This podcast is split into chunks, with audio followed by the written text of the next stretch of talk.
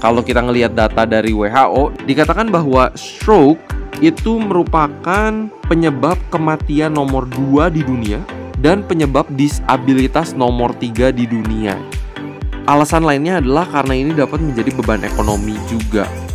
Seringkali orang-orang yang sudah terkena stroke ini akan dirawat di rumah, e, harus ada perawat yang jaga di rumah, dan ini menjadi beban ekonomi yang gak murah juga gitu kalau ngomongin soal diabetes harapannya itu besar banget gitu. Ada ada reversing type 2 diabetes. Reversing heart disease udah ada. Dia mengalahkan penyakit jantung. Penelitian yang dilakukan oleh Dr. Dean Ornish. Tetapi kalau ngomongin reversing stroke nah ini belum ada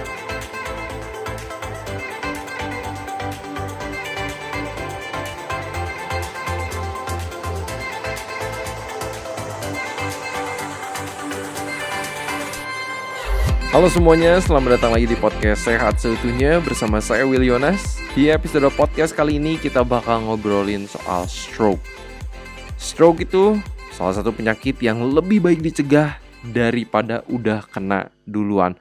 Well, semua penyakit juga lebih baik kayak gitu ya. Mau ngomongin penyakit jantung, diabetes, hipertensi, penyakit-penyakit tidak menular pokoknya pastinya lebih baik untuk mencegah duluan daripada mengobatinya buat teman-teman yang udah ngikutin podcast seperti mengenai mengalahkan prediabetes, mengenai diabetes yang kita udah pernah buat di podcast sehat seutuhnya, ada kata-kata yang selalu saya pakai adalah reversing type 2 diabetes atau reversing prediabetes.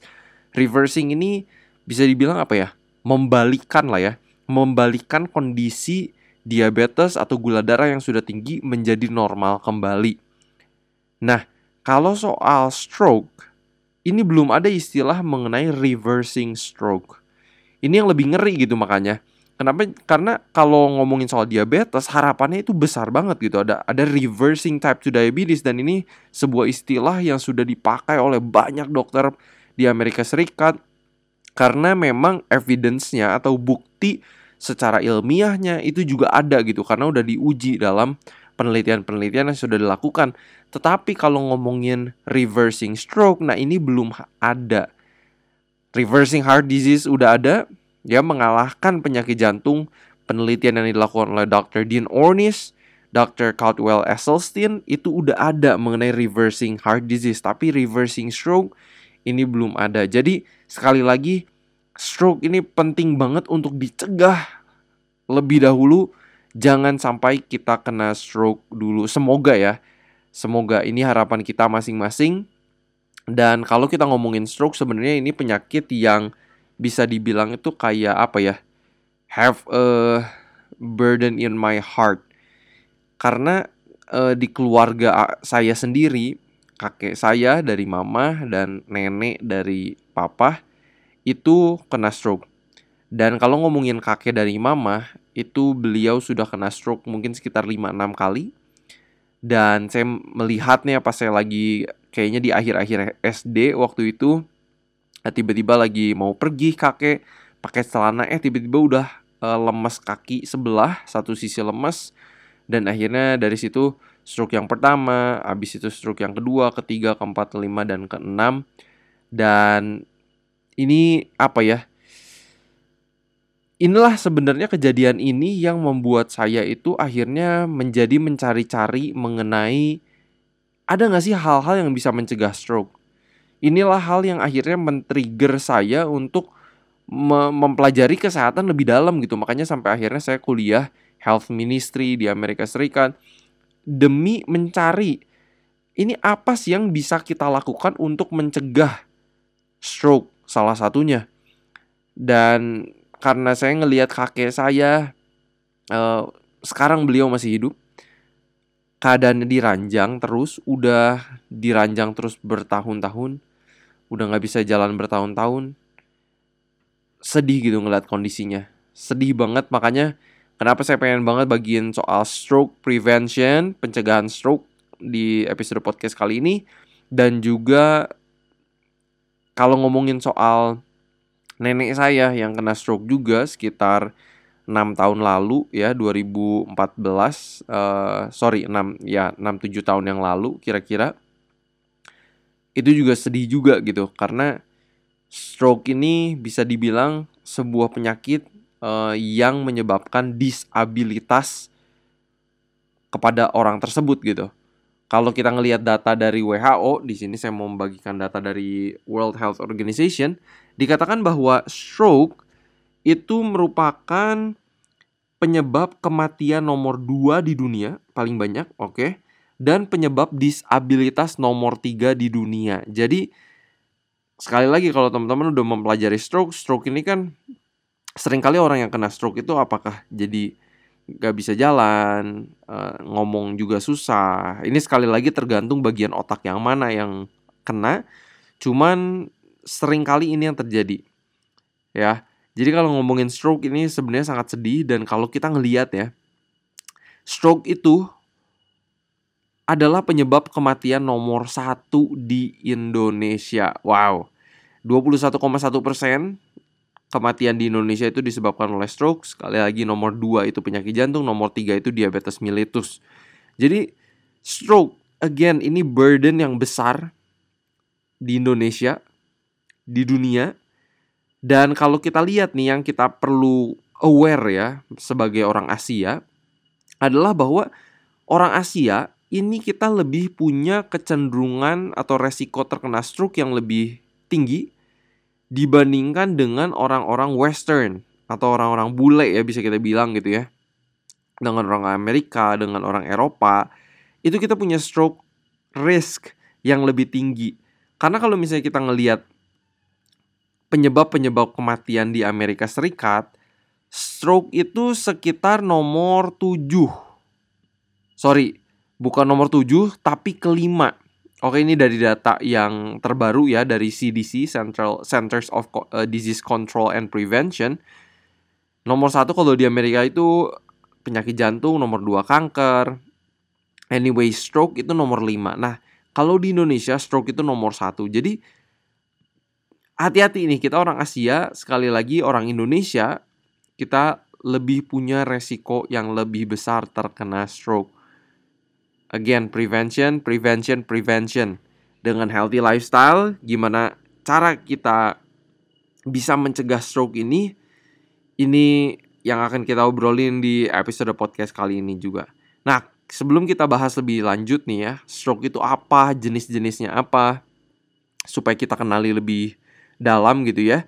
Tapi yang kita perlu aware juga kenapa stroke prevention ini sangat penting Alasan lainnya adalah karena ini dapat menjadi beban ekonomi juga. Seringkali orang-orang yang sudah terkena stroke ini akan dirawat di rumah, ya pastinya nggak akan di rumah sakit terus gitu kan. Kecuali ketika di baru kejadian atau dalam kondisi kritis, itu biasanya ada di rumah sakit.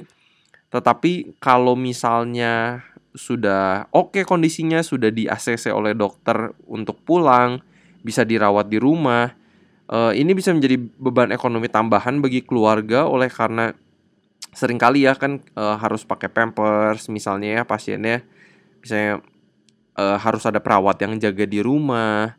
Dan ini menjadi beban ekonomi yang gak murah juga gitu kita harus bayar perawat khusus uh, atau misalnya kalau misalnya keluarganya juga nggak ada yang bisa ngejaga gitu karena harus kerja dan lain-lain. Jadi secara ekonomi ini akan berat. Dan sering kali yang kena stroke ini kan uh, apa ya dirawat untuk jangka waktu yang lama bertahun-tahun. Kakek saya aja itu sudah dirawat itu sekitar mungkin 8 10 tahun. Dan ya kita sebagai keluarga ya karena kita mengasihinya ya kita ber, selalu berjuang dong untuk um, melakukan memberi perawatan yang terbaik ada perawat yang menjaga dan lain-lain. Tapi bayangkan gitu kalau misalnya kita bisa mencegah stroke ini ini juga semoga tidak menjadi beban ekonomi tambahan buat kita. Itu alasan kenapa stroke penting juga untuk dicegah karena sekali lagi dapat menjadi beban ekonomi. Ini juga mengenai kesehatan mental bagi pasiennya sendiri ini juga berat loh. Kenapa stroke ini perlu dicegah? Karena ini dapat menjadi beban mental bagi seseorang yang menderita stroke-nya itu tersendiri. Uh, saya ingat ketika nenek saya pertama kali terkena stroke, beliau seorang yang sangat mandiri, udah tinggal sendiri lama sekali puluhan tahun dan selalu melakukan segala kegiatan sendirian, mau belanja ke pasar, jalan kaki, olahraga sama teman-temannya di kompleks, udah gitu bersih-bersih rumah. Pokoknya aktif banget gitu. Tetapi setelah dia kena stroke, dari seseorang yang aktif, rasanya tuh kayak apa ya? Mau nyu mau ngepel atau nyuci atau nyapu aja tuh nggak bisa dan itu membuat dia tuh frustasi. Jadi ini tuh bisa juga membuat seseorang memiliki resiko terhadap depresi gitu karena mereka rasa stres. E, nenek saya juga seseorang yang senang bercocok tanam. Ada banyak macam pohon di rumahnya gitu ya, pohon buah dan lain-lain. Dan akhirnya setelah kena stroke, beliau nggak bisa melakukan semua kegiatan itu hanya tidur di ranjang, nonton TV, hidup jadi boring, garing. Dan ini sedih juga gitu ngelihatnya kita sebagai keluarga ngelihat seseorang yang sangat-sangat aktif, masih bisa jalan-jalan aktivitas tiba-tiba kena stroke. Itu juga dapat menjadi beban mental bagi pasiennya sendiri. Jadi teman-teman sangat-sangat penting untuk mencegah stroke bukan hanya uh, dari sisi ekonomi tapi ini juga buat beban mental dari pasien itu sendiri. Dan sekali lagi bisa dibayangkan ya kualitas hidup seseorang yang sudah kena stroke itu seperti apa. Uh, selalu sedih gitu ketika saya melihat kakek saya kayak sudah bertahun-tahun di ranjang, diajak ngobrol udah susah. Padahal kan masih banyak gitu yang saya pengen belajar dari kakek saya gitu, dari wisdom wisdomnya, dari pengalamannya. Uh, tapi ya itu dia karena kena stroke uh, ngomong jadi susah, kita komunikasi udah susah, dan stroke juga bisa uh, ngefek kepada demensia dan lain-lain juga ya. Dan itu juga yang terjadi kepada nenek saya bahwa setelah kena stroke ada pengecilan otak juga, ke demensia dan lain-lain. Alright, now sekarang kita mau ngomongin stroke lebih dalam. Sebenarnya apa sih itu stroke ya? Kalau kita ngomongin stroke sebenarnya ini adalah penyakit penyempitan pembuluh darah gitu atau pembuluh darah yang pecah tapi di otak. Jadi sebenarnya konsepnya itu sangat-sangat mirip dengan apa yang terjadi di pembuluh darah jantung atau misalnya apa yang terjadi di pembuluh darah kaki ketika ada penyempitan pembuluh darah atau pecah pembuluh darah ya sesuatu terjadi gitu kan. Kalau misalnya itu terjadi di jantung yaitu di, dibilangnya serangan jantung, kalau misalnya terjadinya di otak yaitu dibilang stroke. Kalau misalnya terjadinya di kaki, yaitu dibilangnya peripheral arterial disease gitu kan, PAD, PAD. Jadi sekali lagi konsepnya sama, tapi ini terjadinya di otak. Nah, beberapa tipe stroke seperti yang tadi saya mention, stroke ini bisa terjadi ketika pembuluh darah di otak kita itu tersumbat atau pecah, gitu kan? Nah, biasanya kalau stroke darah eh, stroke ketika pembuluh darah itu udah pecah atau hemorrhagic stroke, itu biasanya efeknya lebih parah. Karena saya juga melihat dari pengalaman kakek saya ketika eh, itu hanya penyumbatan saja, eh, lebih banyak yang bisa recover tetapi ketika itu pecah pembuluh darahnya eh, efeknya lebih berat biasanya. Nah, kalau misalnya itu tersumbat, tersumbat ini juga bisa alasannya ada dua nih. Ada yang dibilang thrombotic stroke atau embolic stroke. Oke teman-teman nggak usah ngapalin, cuman eh, sebuah pembuluh darah bisa tersumbat itu bisa jadi oleh karena memang ada blood clot ya atau penggumpalan darah di bagian itu oleh karena misalnya ada e, pendarahan di pembuluh darah situ ya karena misalnya plak-plaknya yang ada di pembuluh darah di bagian otak di bagian itu itu tuh misalnya ada yang kekupas misalnya ya terkupas karena tensinya tinggi dan lain-lain udah gitu akhirnya terjadi penggumpalan darah. Karena itu yang memang efek apa ya e, fisiologi tubuh manusia gitu. Memang itu harus terjadi. Contohnya aja kalau misalnya kita kepotong nih tangan kita e, terbeset pisau. Kita lagi masak terbeset pisau. Terjadi penggumpalan darah kan supaya pembuluh darah eh, supaya darah itu nggak keluar banyak. Ya kan? Tubuh kita berusaha menyelamatkan dirinya dengan menggumpalkan darahnya supaya darahnya nggak terlalu banyak yang keluar nah itu konsepnya mirip banget sama thrombotic stroke ini gitu. Kalau misalnya penyem, uh, apa pembuluh darahnya ini tersumbat oleh karena misalnya uh, ada pembuluh darah yang jadi kayak mungkin quote on quote terluka ya, misalnya ada plak yang tercabut kayak luka yang terkelupas gitu ya. Akhirnya penggumpalan terjadi dan di situ akhirnya terjadi uh, apa namanya penyumbatan.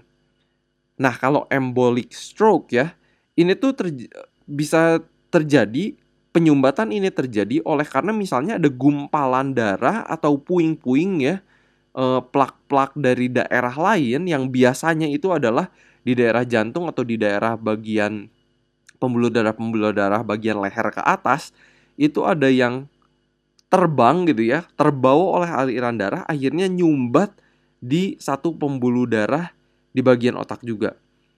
Nah, ini yang ini yang agak ngeri ya kalau menurut saya karena embolic stroke ini contoh kalau misalnya saya sendiri nih sudah ada plak-plak yang terjadi di pembuluh darah pembuluh darah leher yang menyambungkan uh, leher ke otak gitu ya misalnya.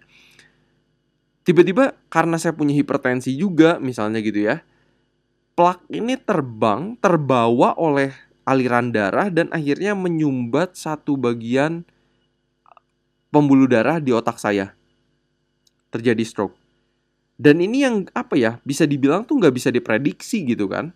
Ya kita bisa bisa melihat faktor resikonya gitu yang akan kita lihat juga kalau misalnya kolesterolnya tinggi, ya kan, HDL-nya rendah, tekanan darah tinggi, terus suka ngerokok, makanan yang gak sehat dan itu uh, nggak suka olahraga, yaitu faktor-faktor resiko yang terhadap stroke gitu kan. Kalau misalnya kita punya faktor resiko itu, nah ini yang yang ngerinya soal stroke gitu, ya kayak serangan jantung aja kan. Kita nggak tahu nih kapan bisa terjadi gitu. Dan ini yang ngeri. Jadi sekali lagi kalau misalnya kita makan whole food plant based diet, hindari goreng-gorengan, proses foods, kita olahraga rutin, jam tidur kita bagus, kita menjaga stres kita. Semoga ya kita men terus menjaga pembuluh darah kita itu supaya tetap mulus, supaya nggak ada plak-plak ini yang akhirnya bisa terbawa oleh aliran darah dan akhirnya menyumbat. Ngeri kan? Ngeri banget. Dan apalagi kalau misalnya stroke e, pembuluh darahnya pecah itu yang sangat kita tidak inginkan kalau kita bisa milih ya karena efeknya juga kurang bagus, kurang bagus. Jadi kalau kita ngelihat ini ada salah satu penelitian yang dilakukan di Indonesia, dikatakan Burden of Stroke in Indonesia. Ini jurnalnya tahun 2009, tapi menurut saya ini tetap bisa relevan ya buat kita karena disebutkan beberapa faktor resiko terhadap stroke ini adalah hipertensi, merokok, dan tingginya tingkat kolesterol dalam darah juga. Jadi sekali lagi ini teman-teman bahwa salah satu uh, masalah besar yang masih kita hadapi di Indonesia adalah merokok ya.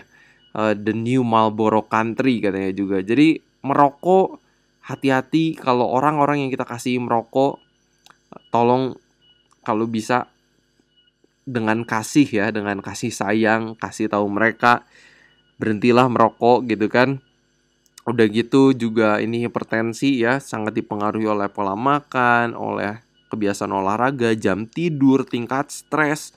Jadi banyak juga faktornya sekali lagi dan tingginya tingkat kolesterol juga.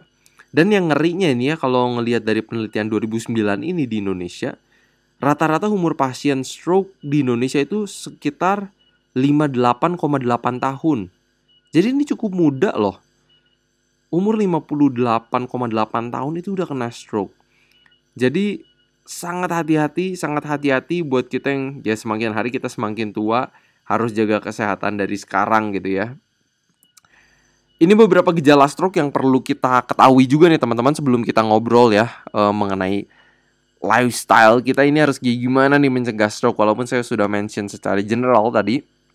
Tapi beberapa gejala stroke ini adalah face drooping atau otot muka yang jatuh ya biasanya saat uh, jadi pelok ya bisa dibilang. Uh, satu kelihatan deh mukanya itu satu sisi biasanya itu menjadi lemes gitu ya kayak jatuh gitu. Udah gitu tangan atau kaki lemes susah bicara. Udah gitu mati rasa pada muka tangan kaki itu juga bisa. Terus kayak kebingungan itu juga bisa. Uh, kesulitan melihat ini juga bisa menjadi salah satu ciri-cirinya. Kesulitan berjalan atau kehilangan keseimbangan ini juga bisa. Ya ini bisa teman-teman banyak sekali resources yang teman-teman bisa baca di strokeassociation.org. Ini juga bagus. Nah kalau di Indonesia ini singkatannya yang dibuat oleh Kementerian Kesehatan Indonesia adalah segera ke RS. Jadi se se itu senyum tidak simetris. Jadi coba orangnya suruh senyum. Kalau nggak bisa simetris itu menjadi salah satu gejala. Terus G-nya apa nih? Gerak separuh anggota tubuh melemah tiba-tiba. Ra, ra apa nih? Bicara pelo. Tiba-tiba tidak dapat bicara atau tidak mengerti kata-kata atau bicaranya nggak nyambung. Ke-nya apa nih? Kebas atau baal. Atau kesemutan separuh tubuh R-nya apa? Rabun, pandangan satu, mata kabur, terjadi tiba-tiba. S, sakit kepala hebat yang muncul tiba-tiba dan tidak pernah dirasakan sebelumnya. Jadi ini singkatannya ya, segera ke RS. Mungkin buat teman-teman juga di lingkungannya kalau udah ada orang yang pernah kena stroke sudah tahu ya mengenai gejala-gejala stroke. Jadi kalau misalnya tiba-tiba ada gejala itu dikatakan langsung segera ke RS. Nah, ini sekali lagi untuk mengingatkan kita banyak penelitian yang menunjukkan bahwa orang Asia memiliki resiko lebih tinggi terkena stroke dibandingkan penyakit jantung. Jadi teman-teman hati-hati banget sama stroke, ngeri banget stroke uh, karena ini sekali lagi penyebab disabilitas. Kalau orang ya disabilitas, disabled gitu kan, tidur terus diranjang, kursi roda, udah susah jalan, masalahnya juga adalah otot-ototnya itu akan mengecil atau atrofi kan? Dan kasihan banget sebenarnya kasihan banget kasihan banget. Dan kadang yang menjadi masalahnya juga adalah pasien-pasien yang udah mengalami stroke udah jadi diranjang terus kadang itu juga jadi malas olahraga malas gerak. Padahal kan itu bagian dari fisioterapis gitu kan. Kalau di Amerika pro uh, physical terap uh, physical terapis itu juga banyak sekali alat-alatnya menarik ketika saya waktu itu kerja di nursing home juga di Amerika Serikat. Uh, alat-alat fisioterapis mereka itu sangat beragam, sangat beragam dan dan bagus banget sih karena memang physical terapis di Amerika itu di Amerika itu udah menjadi apa ya? bagian besar dari medical treatment lah ya, mungkin kalau dibilang dan alat-alatnya udah bervariasi dan beragam banget juga dan itu harus banget juga dilakukan untuk membuat otot-ototnya itu tidak mengecil juga dan kualitas hidupnya ya pasti bagus banget gitu untuk mencegah stroke selanjutnya. Nah, kalau kita ngomongin soal faktor resiko stroke juga nih. Tadi udah disempet mention ya seperti hipertensi, merokok, tingkat kolesterol LDL yang tinggi, ini ternyata ada juga yang lainnya ya faktor resiko terhadap stroke itu satunya diabetes mellitus. Ya gula darah yang tinggi. Nih ini dapat juga mengacu kepada stroke. Jadi banyak orang yang kena stroke itu juga oleh karena sudah memiliki diabetes bertahun-tahun yang mungkin tidak terkontrol. Udah gitu obesitas kelebihan berat badan ini juga menjadi salah satu faktor resiko stroke.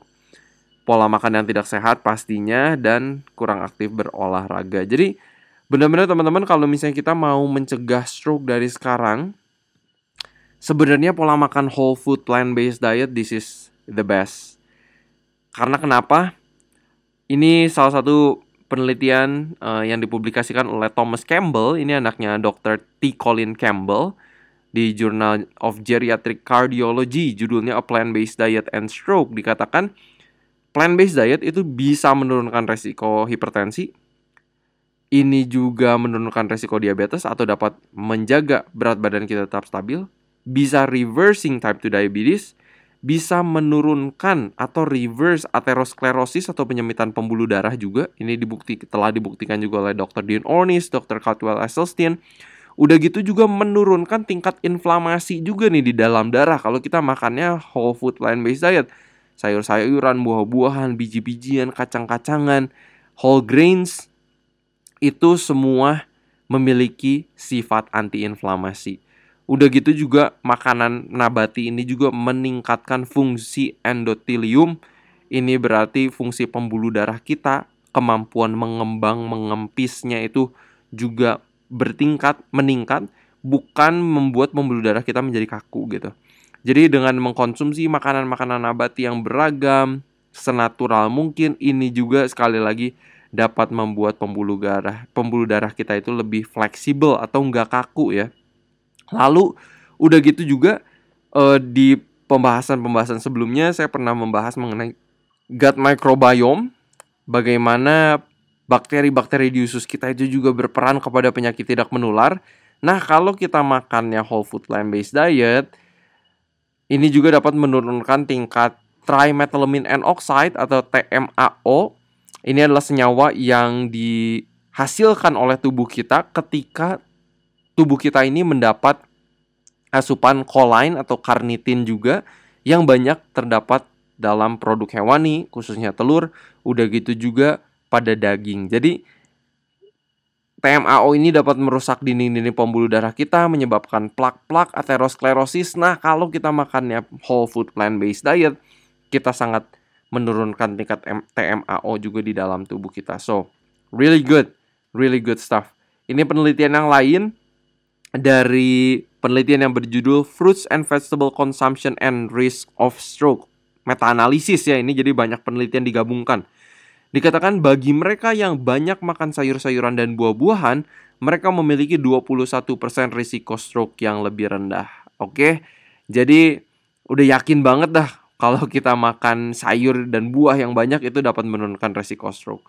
Udah gitu, ini yang menarik ya, ada satu uh, penelitian melihat tren dari tingkat terjadinya stroke di Tiongkok atau di Cina. Nah, saya mau ngutip, ini saya kutipan dari penelitian ini yang saya terjemahkan ke dalam bahasa Indonesia, penelitian dari tahun 2018.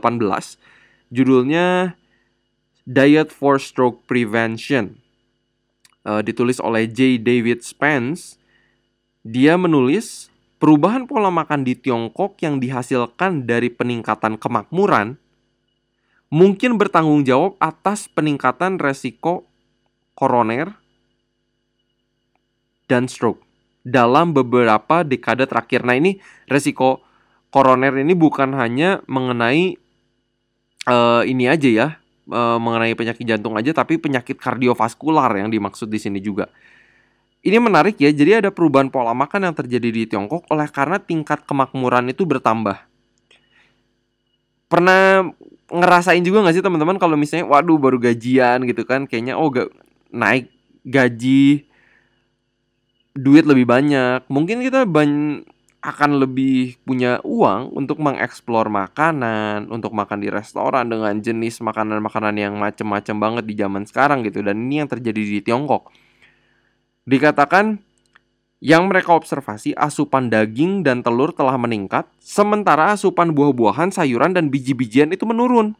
Karena setelah mereka ini jadi lebih punya banyak uang. Dan ini yang menarik, dari an, di an, antara 2003 dan 2013, mortalitas penyakit jantung koroner di Tiongkok meningkat 21,3 persen, Sementara mortalitas stroke meningkat 26,6 persen. Menarik ya.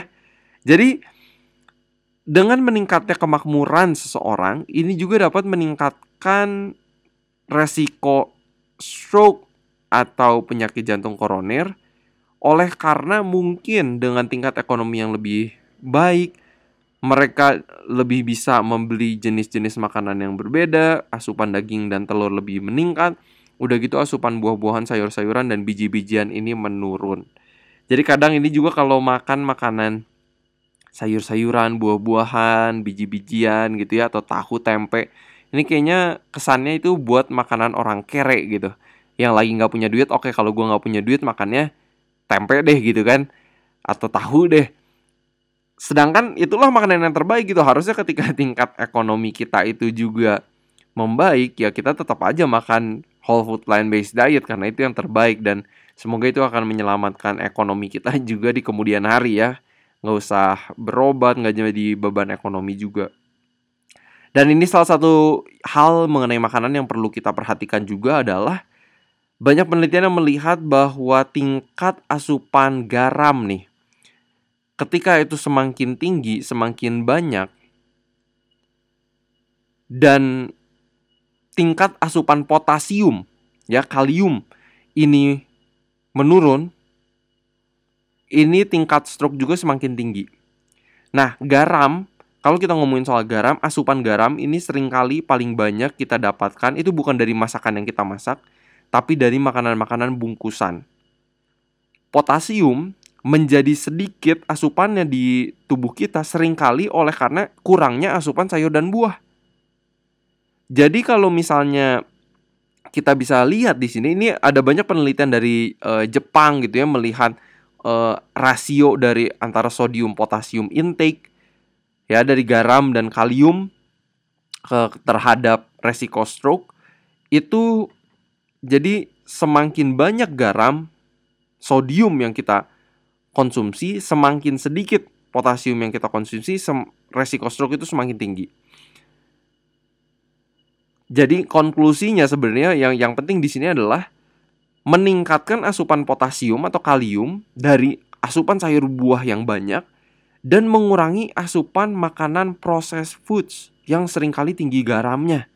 Crackers, crackers, biskuit, biskuit, pokoknya you name it lah gitu kan kayak itulah makanan-makanan yang harus benar-benar sangat kita minimalisir. Kalau buat saya, contohnya makanan-makanan itu saya sering bilang uh, ke orang-orang yang kadang bertanya ya kepada saya, itulah makanan-makanan emergency gitu itu jangan itu jadikan makanan sehari-hari tapi itu adalah makanan emergensi kalau misalnya kita tiba-tiba lagi tugas ya contoh orang-orang yang bekerja harus ke hutan ke lapangan dan lain-lain gitu kan. Kalau misalnya ada makanan itu sebagai perbekalan dan hanya itu yang bisa dimakan ya ya udah dimakan gitu kan daripada mati. Nggak ada energi dan lain-lain gitu. Ya tapi itu bukan makanan sehari-hari kita gitu. Uh, semoga teman-teman konsepnya dapet. Ya jadi uh, kita harus hati-hati dengan makanan-makanan bungkusan makanlah makanan-makanan nabati yang senatural mungkin seutuh mungkin. Belajar masak supaya kita ini bisa juga membantu keluarga kita itu mencegah stroke. Mencegah stroke sekali lagi. Olahraga sekali lagi menjadi bagian yang penting banget. Karena olahraga juga dapat membantu pembuluh darah kita itu menjadi tetap fleksibel dan gak kaku. Dan ini ya bahkan tipsnya dari stroke.org tipsnya kepada seseorang yang bahkan sudah terkena stroke sekalipun ini tetap gaya hidup sekali lagi tetap harus dilakukan. Berhenti merokok itu penting tekanan darah perlu kita kontrol. Kolesterol juga perlu kita kontrol. Nah, good newsnya kalau dari kita makannya makanan nabati, makanan nabati kan tidak mengandung kolesterol sama sekali. Bahkan makanan nabati mengandung serat yang dapat menurunkan kolesterol. Udah gitu gula darah juga perlu dikontrol nih kalau seseorang juga udah kena stroke supaya nggak kena stroke yang selanjutnya. Jadi sekali lagi whole food plant based diet, olahraga, tidur yang baik itu juga dapat mereverse ya diabetes atau mengontrol diabetes kita. Udah gitu olahraga tetap perlu dilakukan. Udah gitu juga hindari konsumsi alkohol. Jadi alkohol juga cukup berperan, especially excess alcohol consumption itu dapat meningkatkan resiko terhadap stroke juga. Ini bahkan ya rekomendasi buat seseorang yang sudah terkena stroke olahraga itu disarankan 3 sampai 5 hari per minggu. Ini dari salah satu penelitian ya yang saya dapatkan durasinya antara 20 sampai 60 menit setiap kali olahraga. Udah gitu itu harus ada strength trainingnya, latihan ototnya supaya ototnya tidak mengecil. Udah gitu juga kita harus latihan ini ya, melakukan kegiatan-kegiatan sehari-hari nih. Contohnya dari duduk ke berdiri, berdiri ke duduk. Itu banyak sekali kalau sekali lagi kalau teman-teman juga misalnya ada orang yang dikasihi terkena stroke biasanya dari rumah sakit juga dokternya akan kasih tahu caranya atau dikonsulkan kepada fisioterapis atau panggil fisioterapis ke rumah yang sampai akhirnya diajarin juga gitu kan olahraganya harus seperti apa dan lain-lain. Jadi tetap ketika seseorang sudah terkena penyakit stroke ini olahraga itu menjadi sangat penting karena dan bagian kita ini kita harus nyemangatin mereka terus gitu karena sering kali orang yang terkena stroke ini menjadi malas nggak mau gerak dan akhirnya ya ototnya mengecil terus so itu yang kira-kira saya bisa bagikan mengenai stroke. Sekali lagi stroke itu lebih baik dicegah daripada diobati. Karena sampai sekarang belum ada istilahnya reversing stroke tapi masih kita ngomongin soal stroke prevention. Kita masih nggak tahu seberapa banyak yang bisa recover ketika seseorang sudah terkena stroke. Seringkali yang terkena adalah efek dari uh, nelen makanan jadi susah, jadi sering tersedak, udah gitu bicara juga jadi susah, udah gitu gerak ya, terutama gerak uh, jadi bagian otak yang motorik itu sering banyak terkena juga jadi susah jalan, tangan juga jadi nggak bisa digerakin dan lain-lain. Dan kalau ngomongin tersedak juga ya tersedak ini kalau sering tersedak ini juga bisa menyebabkan aspirasi pneumonia akhirnya jadi radang paru dan lain-lain dan, dan itu yang pernah terjadi kepada kakek saya dan nenek saya juga dan itu juga bisa fatal bisa fatal jadi sering kali kadang orang yang udah kena stroke akhirnya kena aspirasi pneumonia eh meninggalnya karena aspirasi pneumonianya bukan karena stroke-nya jadi Sekali lagi efeknya banyak banget. Hati-hati. Semoga dengan menerapkan hidup sehat dari sekarang, mulai makan whole food plant based diet. Hey, mulai dari meatless Monday. Udah gitu olahraga secara rutin. Olahraga jadikan olahraga itu sebagai prioritas. Jam tidur dijaga, jangan tidur malam-malam, misalnya maksimal jam 10 malam itu udah bagus banget stress management penting juga dan kita pokoknya apa pun yang bisa kita kontrol dari faktor resiko stroke itulah yang mau kita coba lakukan kayak misalnya orang Asia yang lebih memiliki tingkat resiko stroke yang lebih tinggi yaitu kita nggak bisa ubah gitu. Orang kita orang Asia ya kan? Itu kita nggak bisa ubah. Kalau kakek nenek juga udah punya uh, riwayat stroke seperti keluarga saya mungkin saya lebih cenderung untuk terkena stroke gitu. Saya secara genetik ada bawaannya lebih gampang terkena stroke.